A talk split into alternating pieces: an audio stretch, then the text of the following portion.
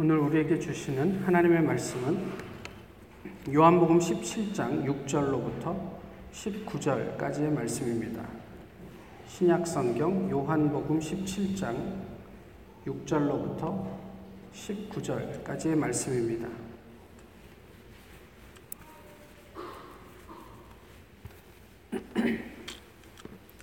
요한복음 17장 6절로부터 19절까지의 말씀을 이제 봉독하겠습니다.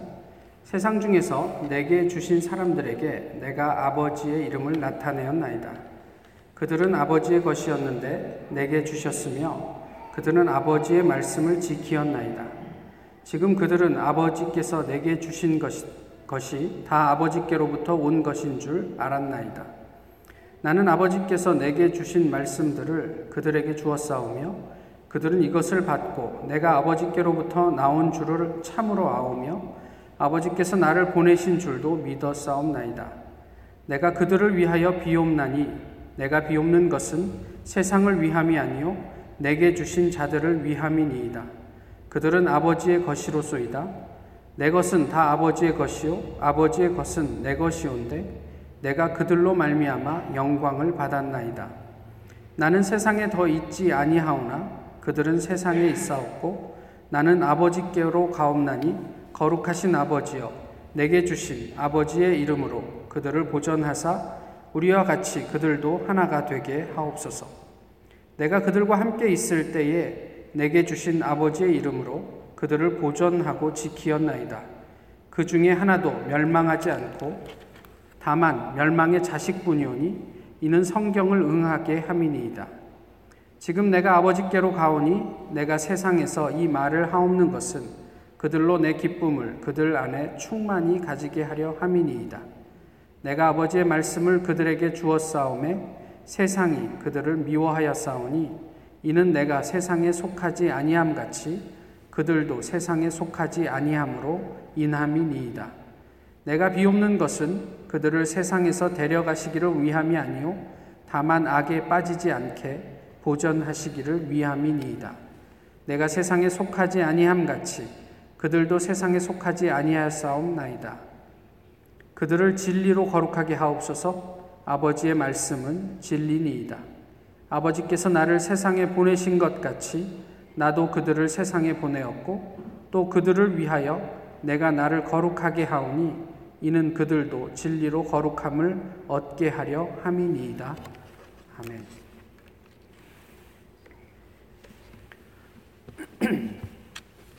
유언에는 무게가 있습니다. 그래서 유언은 말 안 듣기로 소문난 청개구리도 듣게 만드는 힘이 있죠. 아, 지금 삶을 마감한다면 어떤 유언을 하고 싶으신지 그런 가정을 좀 하시고 생각해 보시면 어떨까 싶습니다. 아, 인생에서 하나의 매듭을 짓는 졸업 시즌이지요. 남아서 계속 공부하는 후배들 또는 뭐, 뭐 선배들도 있을 수 있죠. 에게 무슨 이야기를 하고 싶으신지요.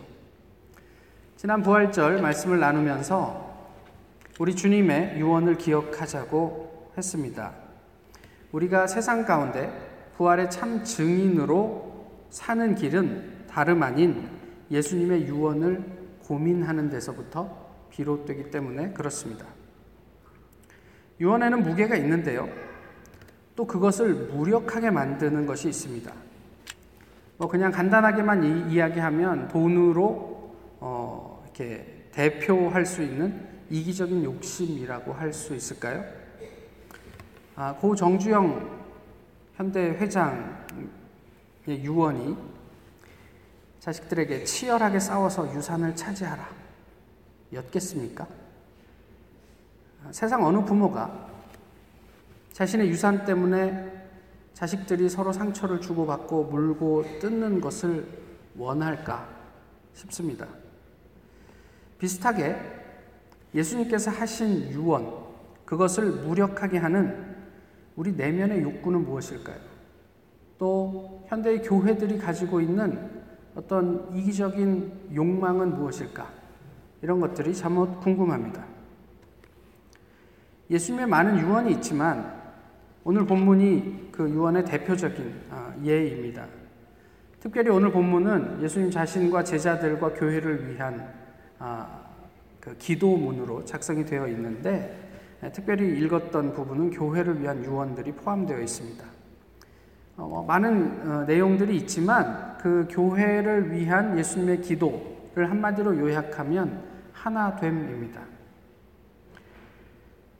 이것을 그 예수님이 말씀하신 대로 그 하나됨을 의미 없게 만드는 무엇이 있는데 오늘날 교회로 하여금 하나 되게 하지 못하는 아, 그것을 무력화시는 예수, 님의 유언을 무력하게 만드는 그것은 무엇일까 싶습니다. 이미 말씀드렸던 것처럼 오늘 본문은 주님이 죽음을 앞두고 제자들에게 교회를 위해서 마지막으로 기도하는 내용입니다. 먼저 예수님은 제자들이 하나가 되게 해달라고 기도했습니다. 11절의 말씀인데. 근데 여기서 아주 중요한 전제가 있어요. 그저 우리가 생각하듯이 뒤에서 또 말씀드리겠지만 뭐 그냥 뭐 여러 가지 다양한 사람들이 모여서 이렇게 하나에 동의하는 그런 하나를 의미하지 않고요. 예수님께서 말씀하신 전제는 무엇이냐면 아버지와 내가 하나인 것처럼 이들도 우리와 하나 되게 하십시오. 이렇게 기도를 하고 있었던 거죠. 삼위 하나님께서 하나인 것과 같이 우리 각자가 주님의 이름 안에 하나 되게 해 주십시오 라는 기도를 드리고 있습니다. 이게 어떻게 가능할까 싶어요. 신학적으로 삼위일체를 설명하기가 이렇게 쉽지가 않습니다. 그래서 여러 가지 시도를 해보았지만 어느 것도 만족스럽다고 여겨지지 않습니다. 다만 그저 인간의 구원이라는 하나의 어떤 그런 사안만을 놓고 저희가 좀 생각을 해볼 때 성부, 성자, 성령이 있으신데 사람들이 죄 아래서 허우적대는 것을 보시면서 하나님은 마음이 찢어지셨고 예수님은 그것을 위해서 인간이 되시기로 하셨고 성령은 그 모든 사역들을 도우셨다. 그리고 궁극적으로 동일하게 원하셨던 그 인간 구원의 역사를 성부, 성자, 성령이 이루어내셨다. 이것이 하나 됨의 한, 하나 예가 될 수 있을까 싶어요. 어떤 길을 가다 불쌍한 사람을 만났을 때 동일하게 느껴지는 어떤 그런 긍휼함.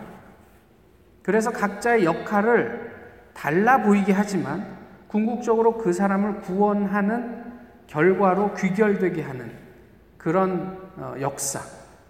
이런 것들을 삼위일체적 뭐 하나됨이라고 이야기할 수 있을까 싶습니다. 그럼에도 불구하고 저희가 아, 고민하는 것은 무엇이냐면 사람들이 세운 교회에 대한 목표와 이상으로 이것이 가능할까 싶은 거예요.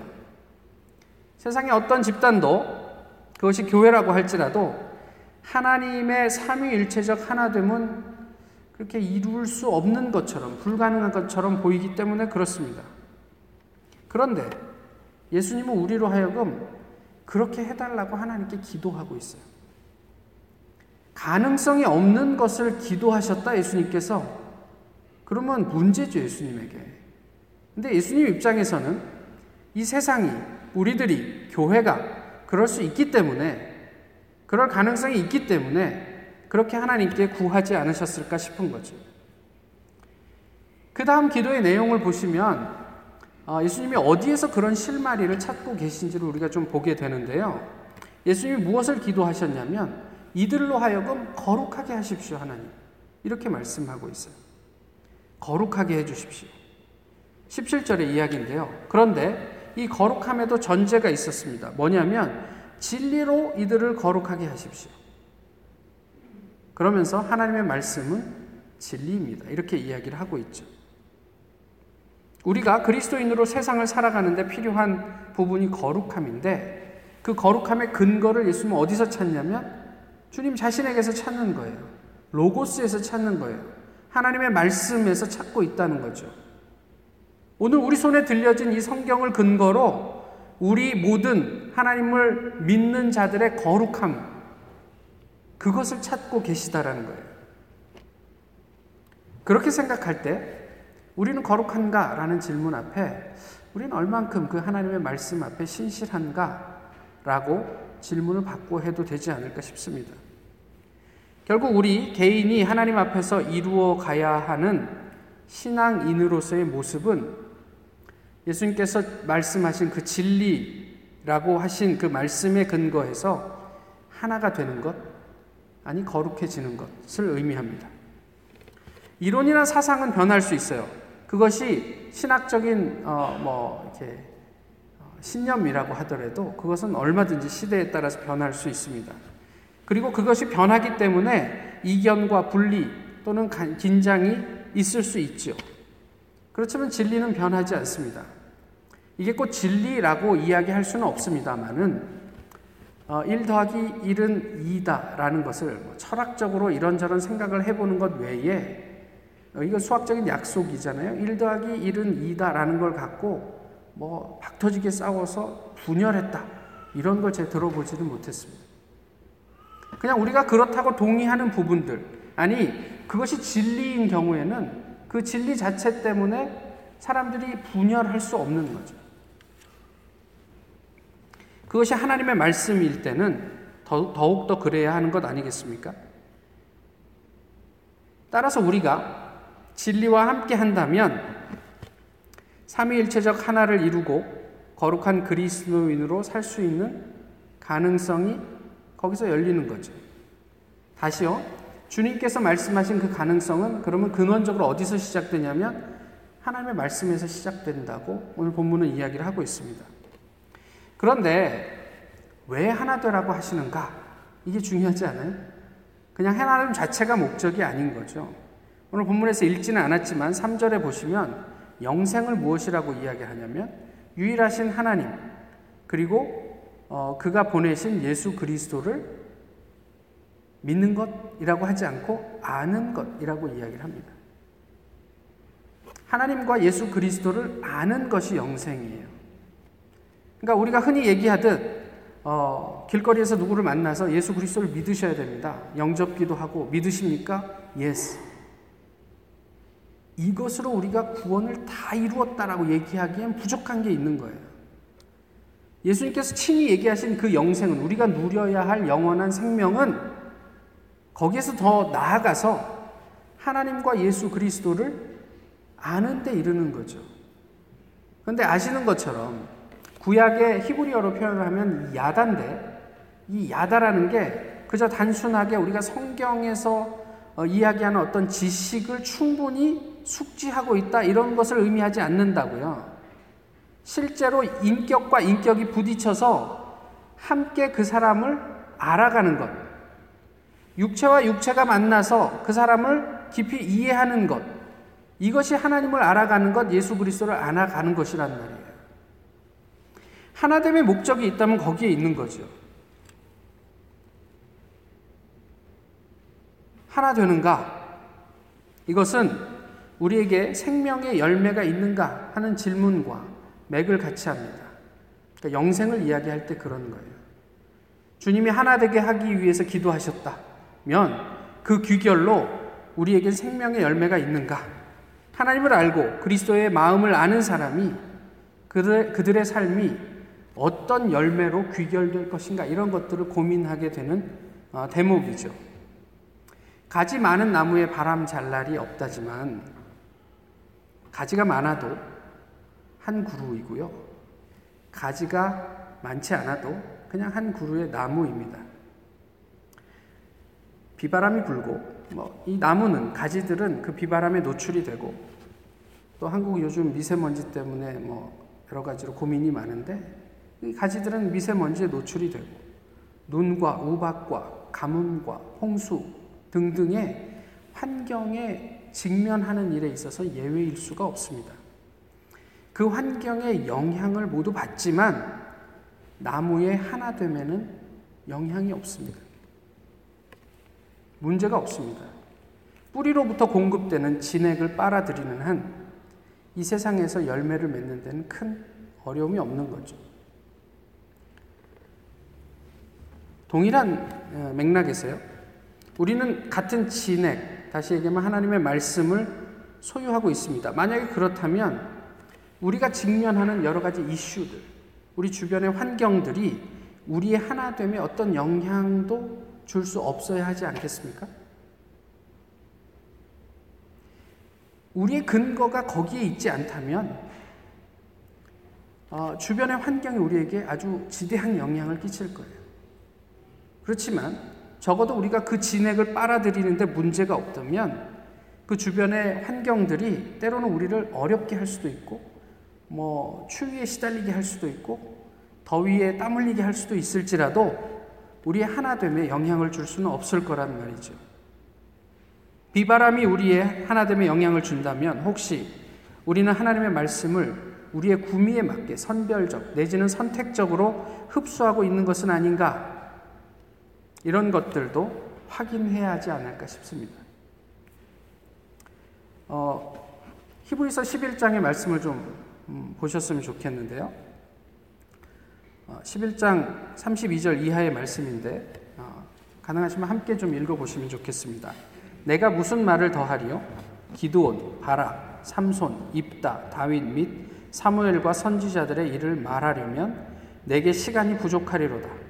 그들은 믿음으로 나라들을 이기기도 하며 의를 행하기도 하며 약속을 받기도 하며 사자들의 입을 막기도 하며 불의 세력을 멸하기도 하며 칼날을 피하기도 하며 연약한 가운데서 강하게 되기도 하며 전쟁에 용감하게 되어 이방 사람들의 진을 물리치기도 하며 여자들은 자기의 죽은 자들을 부활로 받아들이기도 하며 또 어떤 이들은 더 좋은 부활을 얻고자 하여 심한 고문을 받되 구차히 풀려나기를 원하지 아니하였으며 또 어떤 이들은 조롱과 채찍질 뿐 아니라 결박과 옥에 갇히는 시련도 받았으며 돌로 치는 것과 톱으로 켜는 것과 시험과 칼로 죽임을 당하고 양과 염소의 가죽을 입고 유리하여 궁핍과 환란과 학대를 받았으니 이런 사람은 세상이 감당하지 못하느니라.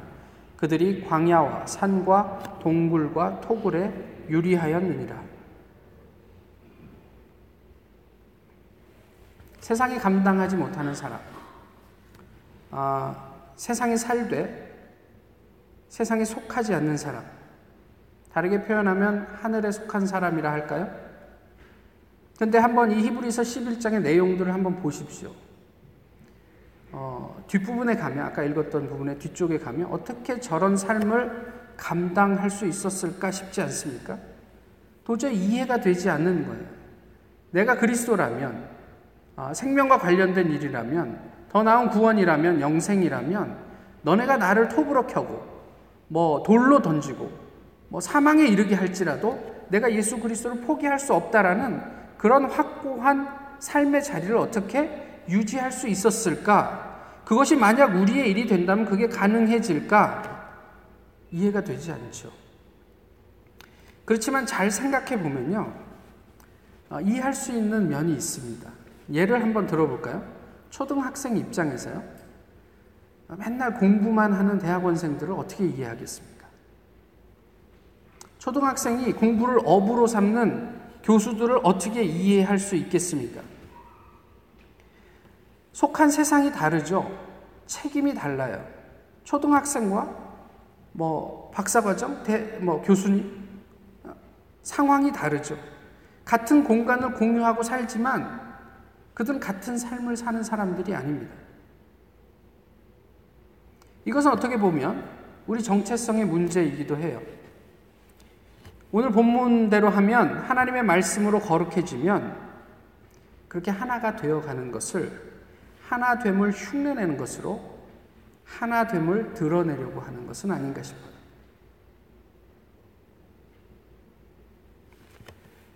공부하는 것을 흉내낸다고 초등학생 아이가 대학 교수가 될 수 없는 것과 마찬가지입니다. 다시 말씀드리면 우리가 성경 안에 있을 때 하나님께서 우리로 하여금 살게 하는 삶의 내용이 있는데 우리는 그 삶의 내용이나 모습들을 흉내내는 것으로 마치 이 모든 것들을 이루어낸 것처럼 그렇게 착각할 수 있다라는 이야기이기도 합니다. 이미 말씀을 드린 것처럼 11절에서 말씀하시는 하나됨은 삼위일체적인 하나됨을 의미합니다. 결국 교회의 하나됨은 우리 하나님과의 관계가 중요하다는 이야기이기도 해요. 우리의 노력이나 교회의 프로그램이나 구호로 되지 않습니다. 우리끼리 좋은 곳을 만들어 살 수 있죠. 수도원을 만들어 살 수 있습니다. 그래 본들 무슨 의미가 있겠느냐 하는 거예요. 이 세상에서 데려가기를 원하는 게 아니라 다만 유혹으로부터 악으로부터 저들을 지켜 주십사. 주님께서 기도하셨던 것처럼 세상 한 가운데서 진리 곧 하나님의 말씀으로 거룩하, 거룩하게 되어 하나님 하나 됨을 누리는 그런 교회를 주님은 원하고 계셨습니다. 예수님은 하나님의 이름을 나타내셨습니다. 6절은 그렇게 이야기를 하고 있죠. 본질을 깨우쳐 주고 하나님께 가는 길을 열어 주셨다라는 이야기예요. 단순히 여호와 이것이 하나님의 이름이다라고 우리에게 말씀하시고 보여주신 게 아니고 본인의 삶으로 그 구원의 길을 여셨다. 우리에게 그 길을 어, 열어 주셨다. 이런 의미입니다. 그 안에서 우리는 어떤 선택을 하며 살 수 있을까 싶어요. 불가피하게 일주일 한국에 좀 더 있었던 관계로 정말 오랜만에 어버이날을 저희 부모님들과 함께 할 수 있었고, 그 다음에 제 생일을 부모님들 옆에서 지낼 수 있었습니다. 아, 그런데 제 생일날 제 인생의 멘토인 선생님과 만나게 되었거든요. 근데 그렇게 잠깐이지만 이야기를 하면서 만남을 파하면서 제, 오늘 제 생일인데 저를 위해서 기도 한번 해주시죠. 그랬더니 제가 글로 보내드리겠습니다. 그리고 그날 저녁에 아, 기도문이 이렇게 왔습니다. 짧으니까 한번 읽어드릴게요. 주님, 신상원 목사가 49번째 생년을 시작합니다. 지난 48년 동안 그를 지켜주시고 이끌어 주셔서 감사합니다. 그를 통해 주님이 주님의 교회와 세상과 저희에게 베풀어 주신 사랑과 은혜가 놀랍습니다. 앞으로도 주님의 이름을 더욱더 빛내며 맑고 밝고 아름답고 행복하게 살도록 해 주십시오. 함께 삶을 나누는 경선, 동진, 영진, 서진 네 사람도 잘 돌보아 주십시오. 부모, 형제, 친척, 선후배 교역자들, 성도들, 친구들과도 서로 위로하고 격려하는 삶이 끊이지 않게 해 주십시오. 주님이 그대 앞에 계셔서 그대에게 바른 길 보이시기 바랍니다. 주님이 그대 곁에 계셔서 그대를 팔로 껴안아 지키시기 바랍니다. 주님이 그대 뒤에 계셔서 못된 사람들의 흉계에서 그대를 보존하시기 바랍니다. 주님이 그대 아래에 계셔서 그대가 떨어지면 받아주시고 그대를 덫에서 끄집어 내시기를 바랍니다. 주님이 그대 안에 계셔서 그대가 슬퍼할 때에 그대를 위로하시기 바랍니다. 주님이 그대 둘레에 계셔서 남들이 그대를 덮칠 때 막아주시기 바랍니다. 주님이 그대 위에 계셔서 그대에게 복 주시기 바랍니다. 은혜로우신 하나님이 이처럼 그대에게 복 주시기 바랍니다. 아멘. 어, 인생의 멘토를 만나는 것은요, 많은 대화를 하지 않아도 함께 있는 것만으로 충분히 영향을 받을 수 있습니다. 충분히 위로받을 수 있습니다. 충분히 채워질 수 있습니다. 사람과 사람이 진실하게 만나서 교제할 때, 이렇듯 진심으로 서로를 위해서 기도해 줄 수 있습니다. 하물며, 우리를 위해서 목숨을 버리신 예수 그리스도께서 지금 이 순간에도 우리를 위해서 어떻게 기도하고 계실까? 죽음 전에 우리를 위해서 기도하셨던 것처럼 지금도 여전히 우리를 위해서 어떻게 기도하고 계실까? 그 예수 그리스도의 마음을 우리는 어떻게 경험을 하고 있습니까? 김남조 씨가 쓴 순교라는 시가 있습니다. 예수님께서 순교 현장의 순교자들을 보시다가 울음을 터뜨리셨다. 나를 모른다고 해라. 고통을 못 참겠다고 해라. 살고 싶다고 해라. 나의 고통이 부족했다면 또다시 십자가에 못 박히련다고 전해라. 그때 당시 주님께서 당하셨던 고통이 부족했다면 이제 내가 다시 너희를 위해서 십자가에 못 박혀도 좋다. 말씀하신 주님이 우리를 세상 한 가운데 살지만 하늘에 속한 사람이 되게 하실 것입니다. 우리의 노력이 아니라요. 그 예수님께서 우리 주님의 교회를 하나 되게 하실 것입니다. 다만 진리의 말씀으로 우리가 그 말씀 속에서 주님께서 기도하시고 이미 완성하신 그 은혜들을 함께 누릴 수 있게 되기를 소망합니다. 아, 부활의 계절 또 졸업의 시즌을 저희가 아, 맞이하고 또뭐 축하하고 또 아쉬운 작별도 해야 되겠지만 모쪼록 이 주님께서 마지막으로 우리에게 말씀하셨던 그 유언 위에 우리 앞으로의 삶이 어디에 있든지 그 하나님의 교회 안에서 하나됨을 이루어가고 하나님의 기쁨이 되고 사람들의 사랑을 받는 그런 놀라운 역사들 가운데 서게 될 수 있게 되기를 소망합니다. 기도하겠습니다. 귀하신 주님, 오늘 저희 이렇게 주님 앞에서 예배하게 하심을 감사합니다. 주님 허락하신 말씀을 통해 저희의 삶을 돌아보게 하시고 주님께서 죽음을 앞두고 우리에게 남기셨던 그 말씀 가운데 저희가 어떻게 세상 속에 존재하며 살아가야 할지를 더 깊이 생각할 수 있도록 인도해 주시옵소서.